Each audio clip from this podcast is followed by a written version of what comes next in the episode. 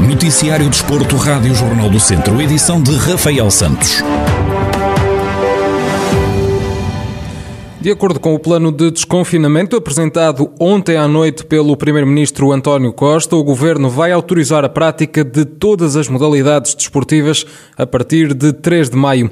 Antes disso, a 5 de abril, poderão ser praticadas as modalidades de baixo risco, como é o caso do ténis e ténis de mesa. Duas semanas mais tarde, a 19 de abril, vão poder ser praticadas modalidades de médio risco, onde entra o futebol e modalidades de pavilhão como o handball, futsal, basquetebol ou hóquei em patins.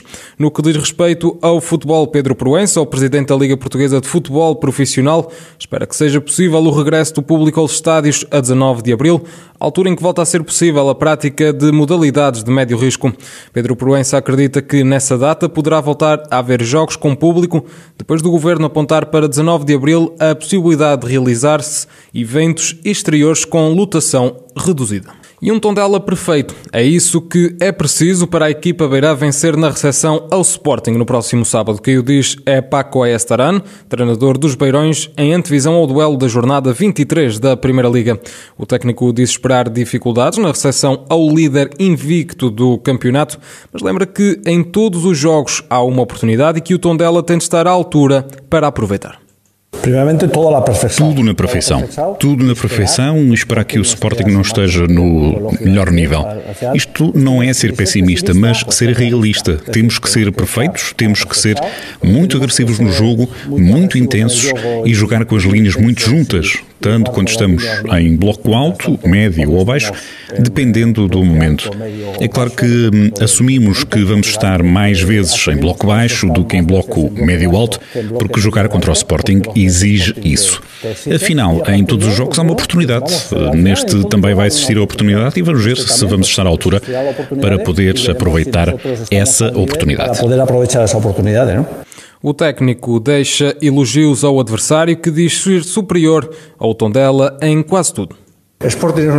O Sporting é uma equipa que defende melhor que nós, ataca melhor que nós, tem melhor transição que nós, concede menos ocasiões de golo que nós. Excepto o Braga, em dois jogos, Porto e creio que o Guimarães são as únicas equipas que foram capazes de fazer mais de 10 remates à baliza. O resto das equipas faz uma média de 6, portanto, com isto digo tudo.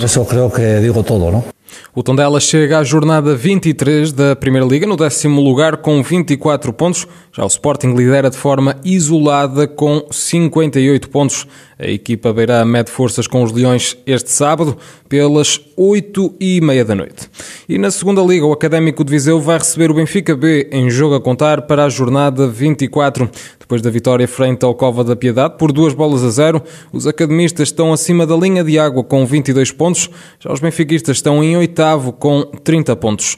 Na antevisão à partida, Perito Esteves, comentador da Rádio Jornal do Centro, defende que o académico deve aproveitar a moral da última vitória para vencer em casa ao Benfica B as equipas B são sempre uma incógnita. As equipas B, dos, pelo menos dos três grandes, é sempre uma incógnita que equipa é que se vai encontrar. É uma equipa que está mentalmente tranquila, ao contrário do Académico Viseu. Apesar desta vitória, que foi extremamente importante para o Académico Viseu, com a mudança de treinador que, que aconteceu recentemente, pode ser que comece a ter um efeito positivo na equipa, que a equipa comece a estabilizar emocionalmente, que a equipa com a vitória comece a criar uma dinâmica eh, com a chegada do novo treinador, com uma, uma dinâmica nova e diferente, para ver se efetivamente começamos a sair dos últimos lugares da tabela classificativa. Por isso acho que o Académico Viseu eh, pode aproveitar este jogo em casa com o Benfica B, a moral que traz da última vitória e conseguir alcançar um resultado positivo. O Académico de Viseu vai jogar o último jogo desta temporada no estádio do Fontelo amanhã às duas da tarde frente ao Benfica B, uma vez que o complexo desportivo vai entrar em obras. E o Viseu 2001 tem deslocação à casa dos Leões de Porto Salvo no próximo domingo, em jogo a contar para a jornada 25 da primeira divisão de futsal.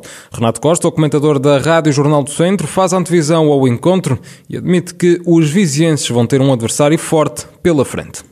Vai ser uma deslonga extremamente difícil e complicada, eh, num pavilhão sempre muito difícil, com o adversário muito forte, eh, mas eh, o Viseu 2001 tem obviamente a intenção de, de fazer um bom resultado, de pontuar e de continuar na corrida eh, pelo, pelo pódio, pela, pela corrida na manutenção nos oito primeiros classificados, para tentar sustentar a sua posição nesses primeiros oito classificados. Numa altura em que faltam apenas seis jornadas para o final da fase regular do campeonato, Renato Costa fala sobre as perspectivas do Viseu 2001 para esta reta final.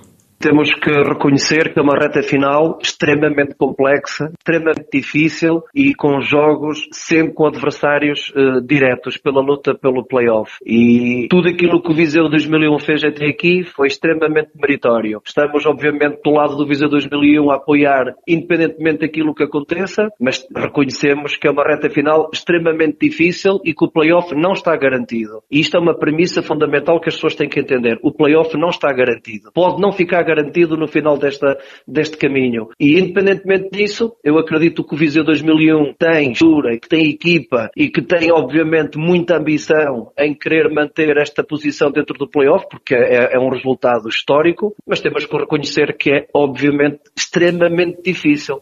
O Viseu 2001 é quinto classificado na primeira divisão de futsal com 40 pontos, menos dois que os Leões de Porto Salvo, que estão um lugar acima no quarto posto da tabela classificativa. Os dois conjuntos medem forças no próximo domingo, pelas seis da tarde, em Oeiras. E Cristiano Pereira, atleta da Casa do Povo de Mangual, conquistou a medalha de bronze na prova de 1500 metros no Europeu de Atletismo para Deficiência Intelectual, que está a decorrer em Nantes, na França, até domingo. O atleta da Casa do Povo de Mangual completou a prova em 4 minutos, 5 segundos e 13 centésimos de segundo. Cristiano Pereira agora volta a competir no sábado, onde vai disputar a prova dos 3 mil metros. Esta é uma notícia que pode ouvir em maior desenvolvimento no noticiário de desporto da uma e meia.